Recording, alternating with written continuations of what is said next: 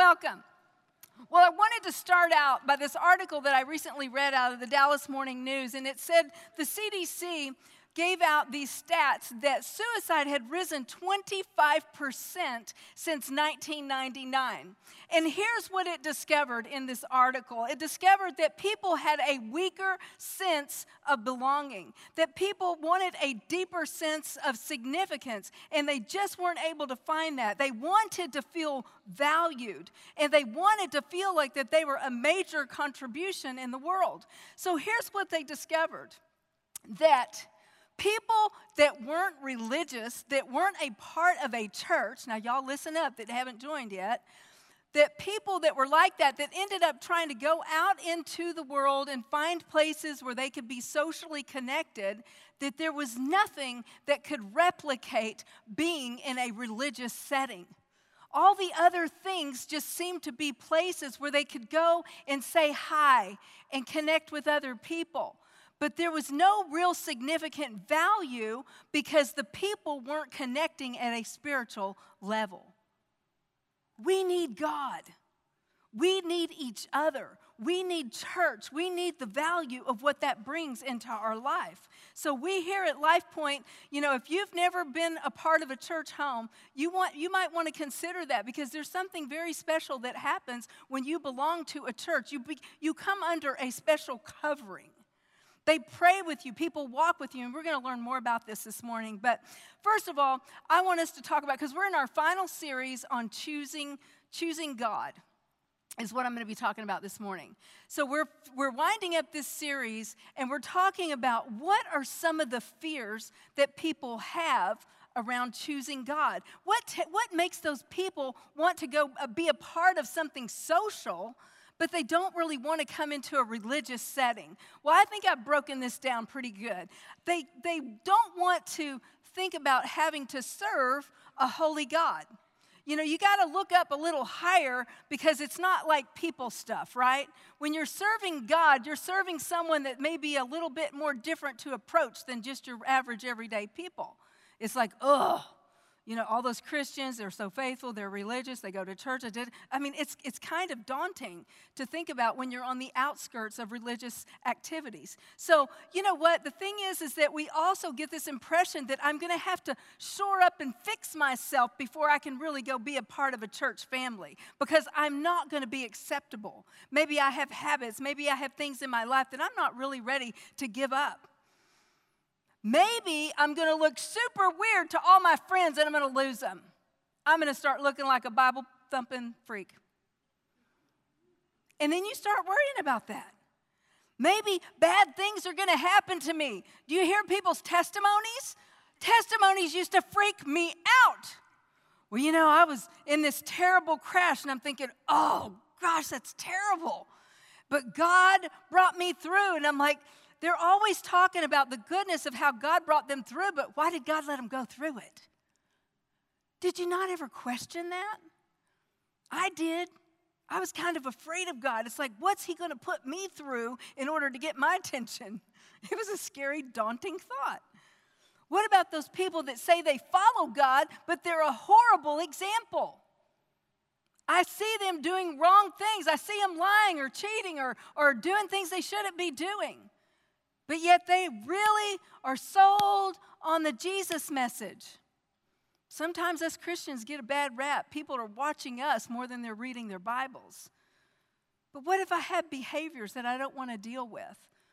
What if I have all of these things? What if I'm going to have to be accountable for every little thing that I think, every word I say? Is God going to get into all my business like that? I mean, personally, I'm not a person that's going to move towards something unless I truly believe it. If I say I'm going to be a Christian and I say the prayer, then I'm going to feel the heaviness and the pressure of having to read the Bible, believe it, and do it. I was always like that. So I was afraid to come to God and say, I need you, because I was afraid of all these other things that were going to happen. Here's the deal everything that I was worried about, it was going to come. it was the truth. I was going to have to face me. I was going to have to forgive me of some pretty junky stuff. I was going to have to understand that God's love is greater for me than any bad thing I've done in life. It's hard to accept Christ from the heart level and sit there and say, God, I forgive me for every mistake. Because you know what? That makes you look at you in a whole different way. And most times people are looking to see themselves as very dignified. The freedom to choose is one of the most important and value attributes that God has given each one of us. Yet sometimes we don't even use that freedom to choice of choice. We typically will think, "Eh, I'll get to God someday when I really need him." And we just hold out and we wait. You know what? To not choose is to choose. To not choose is to choose. Putting God first means eliminating every distraction in the world. You know, anything can become God for us, to be honest. Deuteronomy 6 5 says, Love the Lord your God with all your heart, with all your soul, and with all your strength. There is this refinement process that God starts working on after you choose Him. And you know, this refinement process takes a while. I was doing a prison event, and all the women were, it was for women. I do men most of the time, but this one was for women. And all the women began to file in. and this one lady sat down, and you could tell she had attitude. When she walked in, she's kind of like this, like, mm hmm, don't you even, mm mm. And you're just like, oh boy. I could feel it coming. There I am at the front, and it's like, all right, it's on. You know, everybody kind of stands back from her, and when she gets over to her chair, she kicks her chair over, and her chair goes way away from everybody else. Then she sits down like this. What you got to say to me? I thought, oh boy, she's gonna give me a hard time. So, about halfway through my talk, you know, she says, Hey, lady, I got a question. I got everything wrong with me. I drink too much. I smoke too much. I do drugs too much. I hang out with the wrong men too much. She said, and I eat too much. What you gonna say to me? I said, well, it's kind of like this. You take it back down to a decision. And you simply make the choice. And when you choose God, God owns you. And God will take the shakedown on you. And He will deal with you one thing at a time. Because God is not a God that will overwhelm you. She said, You know what? That's, that's, that, that, that's, that's pretty good. That, that's pretty, that, that gives me something to kind of live on. I said, Yeah, because you know what? We spend most of our life being self centered, thinking more about what we want and what we need. If we listen to the world, honey, we will be so self focused. We won't have time for anything else or God either. You know, the world will have you focus on how you feel. Take this and you'll feel better. Do that and you'll feel better go on this diet, lose weight, and get your life back. You mean I got no life right now? Just because I'm carrying baby weight and my kids are 20s and 30s? This is still my baby weight, y'all. Y'all don't know me. you know what I'm saying? They try to sell you a bill of goods that's going to make you feel like if you will just simply do this, you will have it going on. Well, Stay younger. Do this, do that. Get you laser hair removal. Get, get hair regrowth. Get hair extensions. What? It's daunting, all of these things. This is what you need, the world will tell you. Work out more. Focus on yourself. You need, you need, you need. And you know what the word says? God says, give everything you have away. Don't worry about your life. Don't even worry about what you're going to eat, what you're going to drink. Just focus on me and I'll take care of you. The Bible goes as far as to say in a scripture lose your life to find it. It will do the exact opposite of what the world will tell you. It will go against the grain of what most people think. It's a hard shift. It's a hard shift starting at that bottom point after the decision. Sometimes you're going to be shunned by family, estranged by children, you'll lose friends, and you'll be uninvited to the Super Bowl party because you won't be doing things that other people will do.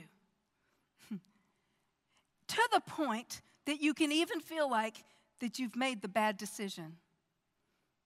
Remember that Jesus went through tremendous rejection. This is what commitment does. This is what commitment does. Your spiritual life is a process.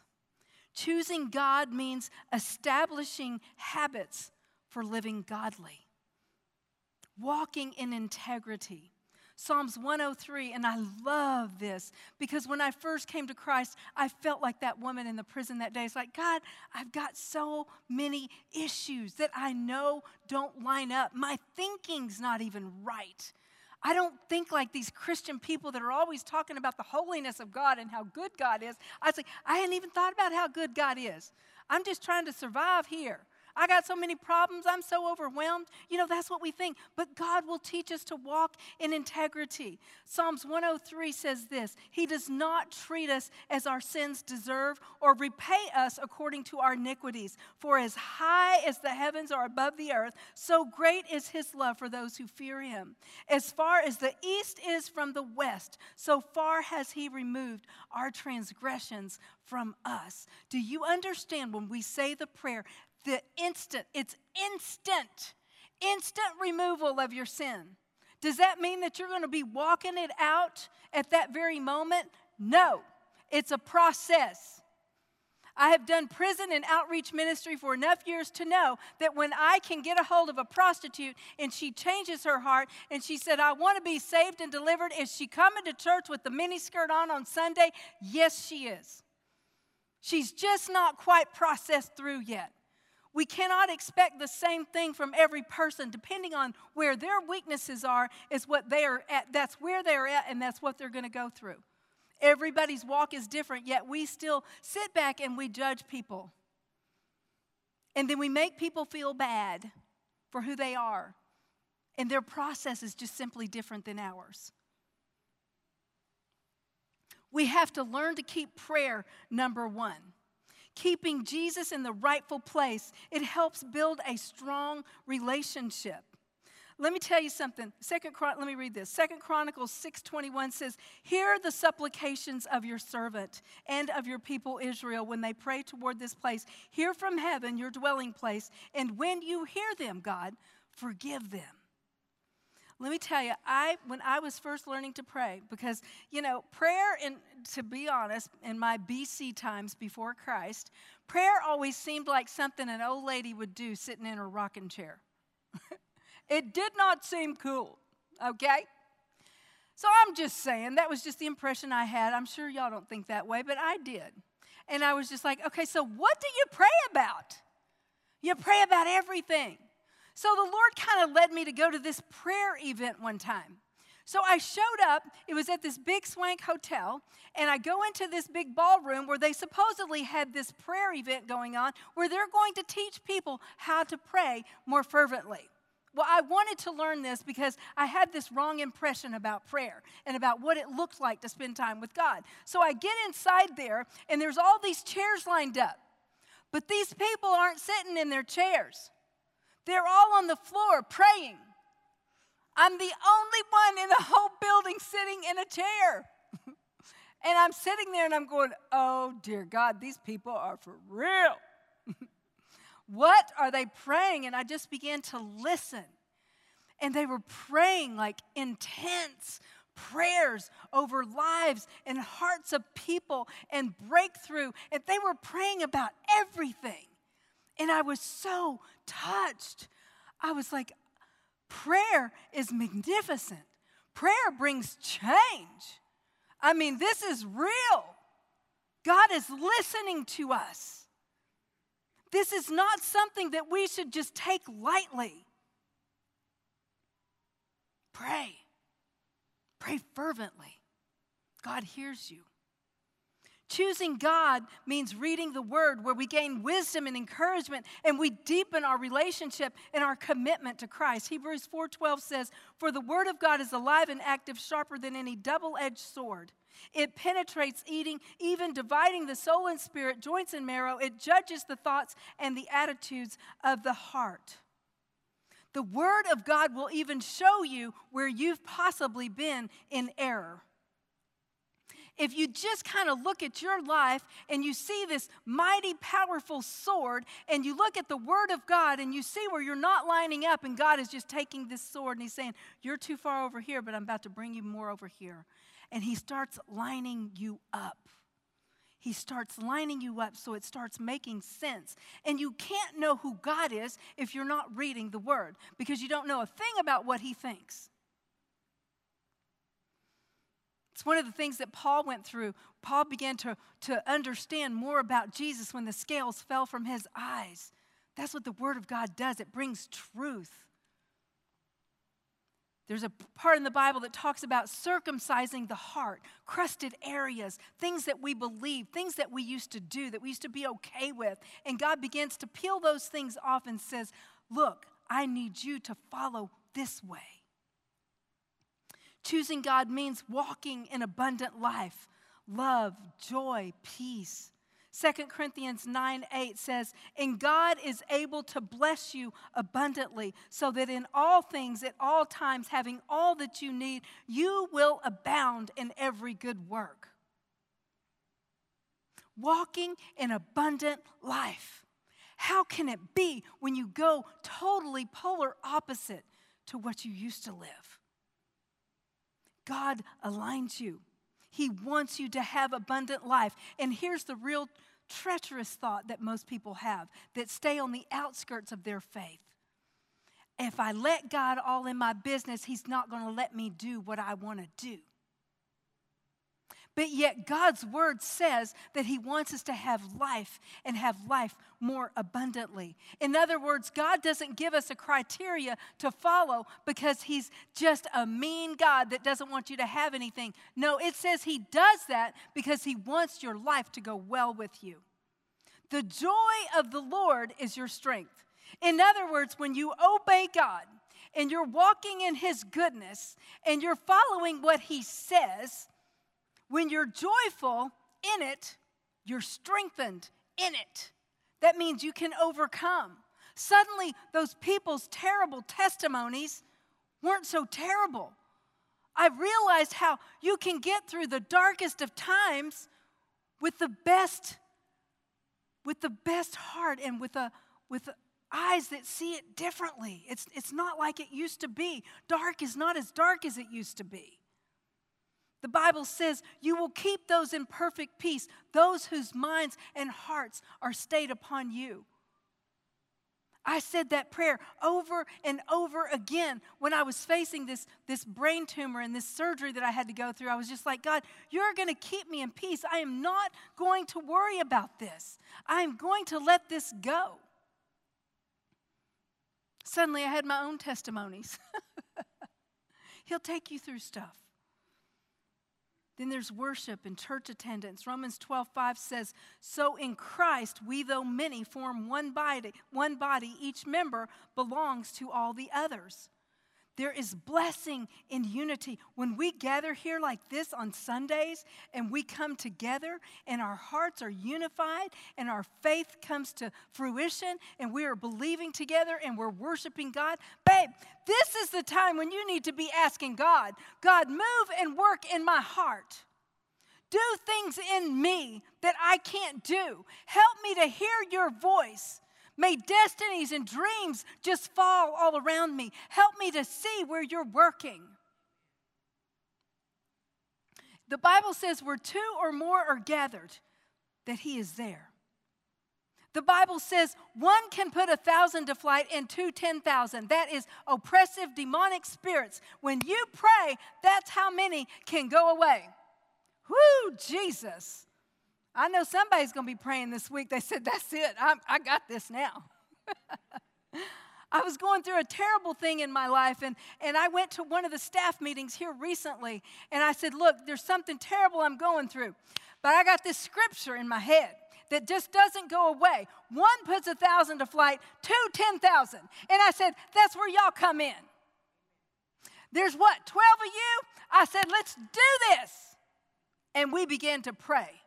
And let me tell you something God is doing miracles. This is where it's at. There's benefits to keeping God first. There's benefits to keeping God first. I have a ton of people that I work with. But you know, there's a lot of people that will come to me and say, Would you pray for me? I'm happy to pray for you. I'm always back there after services. I love praying for people. But you know what? At some point, you're going to have to build enough confidence in yourself to pray for yourself too. Oh, Jesus. What do you mean, Marty? You're there to pray for me. I am here to pray for you, and I will. But you know what? You need to pray for you. You need to trust where God is working in your life. You need to know how to ask God for stuff yourself. I'm not you. I can't always be in every little waking moment that you're living in. I can pray, God can give me revelation, I can give you a word of encouragement. It all happens, it goes down for real. Yes, it does work, but I'm not always there. The Holy Spirit is. So the deal is, I was once in the part of this Bible study, and there was a lot of women in there, and several of them had some, some pretty rough marriages. So they would come in, and their poor, sweet husbands, maybe they weren't sweet, I don't know, but they would complain about them, okay? A lot. And you know, this one lady in the group kept saying, Girl, if I was you, I'd leave him. I wouldn't deal with that for one second. And she kept on, you know, and so the, and, and it was troubling to me, but I couldn't figure out why. And I was just like, yeah. Uh, uh, uh. And so I was in prayer that week, and God's like, okay, you need to shut that down. You, you need to tell her to, to stop saying that. Because here's the deal she is not that man's wife. The man's wife is his wife, and she's anointed to be his wife. And it shouldn't look like her marriage, it should look like their marriage. So people need to quit comparing. So I did. I went in the next week. I said, you know, we need to stop this. We need to stop all this complaining because here's the deal God has anointed each one of us to walk through what we walk through. That means you've got the grace and it is sufficient and it will get you through to where God is taking you. We got to learn to do this. Your friend doesn't go through your trials, you do. Build yourself up in your faith. Know that you're never alone. Joshua 1 9 says, Be strong and courageous. Do not be afraid. Do not be discouraged. For the Lord your God will be with you wherever you go. Don't forget the great benefits. God will never leave you. He will never forsake you. He is the way through the wilderness. He is the light in the darkness. He's the one at the end of your rope. He's the one at the bottom of your barrow. When we choose Him, He is there. It doesn't always mean that you'll live in a bed of roses, but you know, the Bible clearly says it rains on the just and the unjust. It means we will go through stuff just like anybody else. But there's great benefits, great benefits. He's provider, he's forgiver, he's kind, he's loving, he's lavish, he's lofty. He's acceptance, he's mercy, he's grace. He's all of that. And if we look at the disciples' life, if we look at Job's life, we will clearly discover that there was a lot of areas and faith, things that they faced, but God got them through all of them. You know, Peter, he denied Jesus three times, and it was prophesied over him. You're going to deny Jesus three times. And Peter at the time was like, not happening. I think I got this. I got my sword. I ain't going to be denying nobody because we got it going on. He was full of himself. He said, I'm not going to let you die. jumped out in front of Jesus. He goes, Wait a minute. It's part of why I came. Get behind me. Peter had a lot going on that was full of himself, and God had a plan for getting him where he needed to go. So after Peter went through all of this drama, denied Jesus three times, can you imagine how he must have felt? It was like the gavel dropping in a judge's courtroom. The reality had hit. He had denied Jesus three times, just like it was prophesied. His heart was broken. It was broken. He did not know where he was going to find help. He had denied Jesus three times, the one that he loved. And then Jesus shows up. And what does he say? Peter, do you love me? Feed my sheep. Peter, do you love me? Feed my sheep. Peter, do you love me? Feed my sheep. Three times, equal to the times that he had denied him, making a very strong point. There is nothing, nothing you can do that can separate you from God.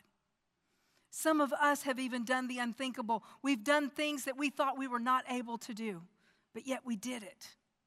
We ignored the red flags. We got invited to the wrong parties and we went. We married somebody that God said, be careful, don't date them. now you're facing difficulties and you're wondering, how do I get out of it? Here's the beauty. Here's the beauty. Here's the beauty. Here's the beauty. In Daniel 11 35, it says, Some of the wise will stumble so that they may be refined and purified and made spotless. Some of the wise will stumble. In other words, you knew better, but you did it anyway. And God's saying, It's okay. It's all right. I still got your back. All this stuff I put in you is still working. I'm not letting you go. I'm not releasing my hold on you. You're not going anywhere, honey. The blood goes much further than we think. It never runs out, it never runs dry, it keeps going. Whatever you need, God has.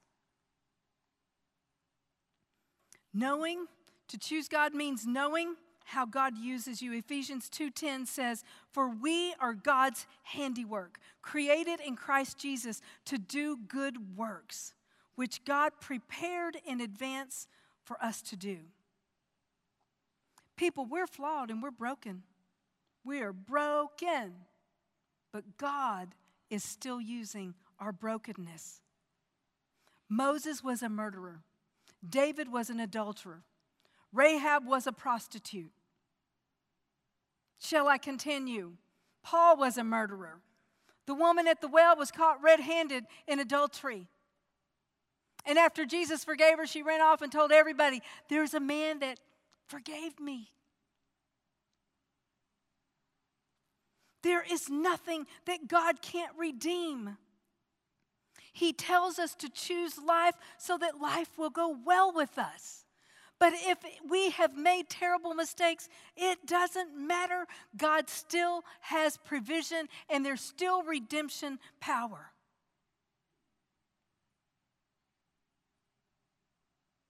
You have to put God first. You have to establish godly habits. You have to know that you're never alone. You have to know how God uses you. Who is God not able to use? Who? Let me just tell you this. He's not able to really use people who don't come to Him and accept the beauty of the grace that He has extended to us through salvation. Those people make it really hard for Him to use. Matthew 13, 58 says, And he did not do many miracles there because of their unbelief. There was places that there was not a lot of miracles that God could do because those people had no faith. That's where you didn't see the miracles come. God wants us to be faith filled believers, not overwhelmed in our junk, not overwhelmed in our mistakes and our weaknesses, always having to work out our own issues. God wants us to learn to overcome those issues because He uses that power to change the world. The Holy Spirit, baby, when the Holy Spirit comes, it's not a rowboat, it's a motorboat. He's like a conduit. He plugs in. It's like electricity where He brings the fire and the help and the hope. He empowers us with this Holy Spirit. There's no more depleting, only replenishing. He's not trying to take life from us, He's trying to get life to us. Let me tell you something the Holy Spirit picks up where we can't. He, he does what we're not capable of doing. And we got to invite that Holy Spirit to come in and to be a part of our lives. It's power. It's power. I read a prophetic book not long ago, and it had doors laid out in it. And at the door of love, there was a beautiful jewel. And when you put your hand on that jewel, you were just overwhelmed with love. It was like this love that was beyond what you've ever experienced. And so he felt this, he touched it, and he goes, Oh man, this is the door that I want. But he kept feeling this tug on his heart that's like, No, it's not this door that I'm supposed to walk through. It's not this one. So he goes to the next door, and it was a door of peace. So he touches this fancy jewel at the door of peace. And when he puts his hands on it, it's like he's overwhelmed with the most peaceful feeling he's ever experienced. But he felt again, this is not the door I'm supposed to walk in.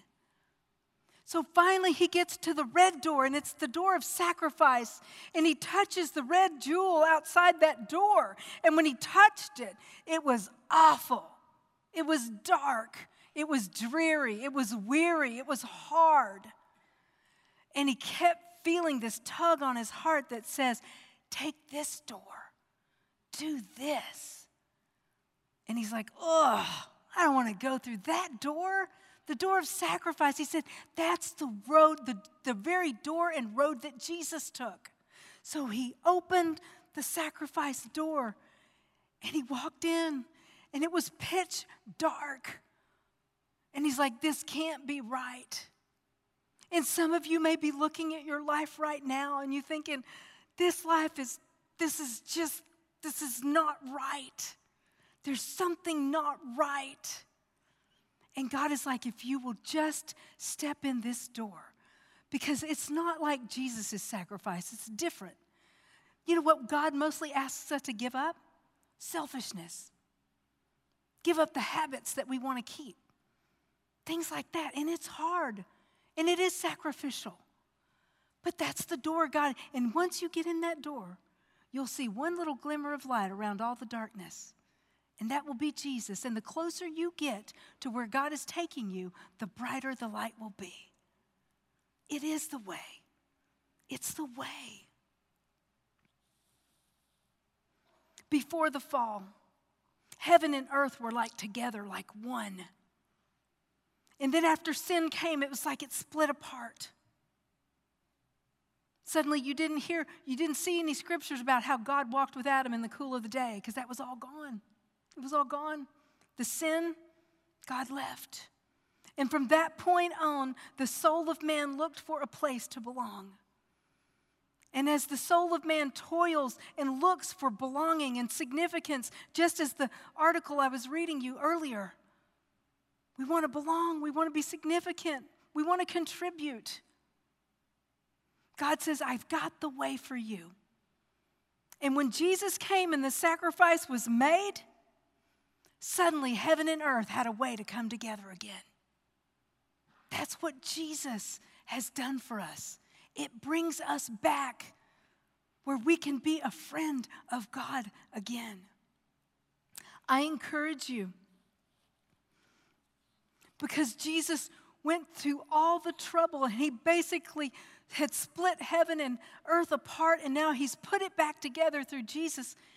Think about accepting that gift. It's a beautiful gift, the gift of salvation. After Jesus came, he died, he was resurrected, all for us, so that we might be reconciled back to Him. Accept that gift. And if you choose to do that this morning, because I'm going to pray for you right now, if you choose to do that this morning, I want you to mark it on your card because I want to be praying for you. Because let me tell you something when God starts that refinement process, it's not the easiest process in the world to get through. You're going to need the encouragement. Let's pray. Father, I just thank you for this awesome gift of salvation that you've given us. And Lord, I pray for each individual that may be kind of on the fence, that may be filled with fears around accepting you, God. Would you, would you touch their heart right now, God? Would you take all the fear away, all the questions, all the concerns about that, God? Would you just let it roll away? And you said, Lord, that no man could come to you lest he be drawn by the Holy Spirit. And God, I'm asking that the power of the Holy Spirit would be here this morning, moving, luring, and drawing people to you, Jesus. You're the way, you're the truth, you're the life, Lord. There's no life outside of you, not really. There's existence, there's performance. Who wants to be on that? Not us, God. We're at this place now. We want you to come into our hearts, forgive us of our sins, wash it all away. Teach us and train us, God, how to live for you. Do what only you can do. Lord, we ask you this in Jesus' name. Amen.